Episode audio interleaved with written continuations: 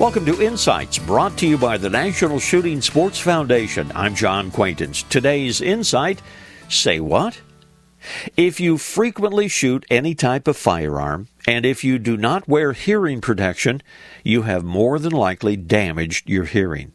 Almost every gun has a report of at least 130 decibels. Now that is well inside the danger zone. Handguns, they can be especially troublesome. They have shorter barrels. That means the report is closer to the shooter's ear. Now, some can result in 150 decibels of sharp sound.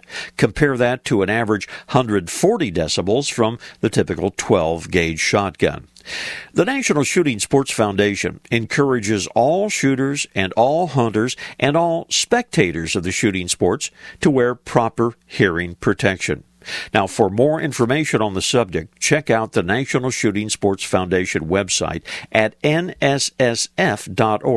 Then what you need to do is go talk to your shooting expert, the gun supply guy, the guru, if you will. Because once your hearing is gone, it is gone for good, and to avoid that, he can give you some tips on the proper equipment. This reminder, visit the National Shooting Sports Foundation website at nssf.org. Lots of information about hunting and the shooting sports. This is John Quaintance.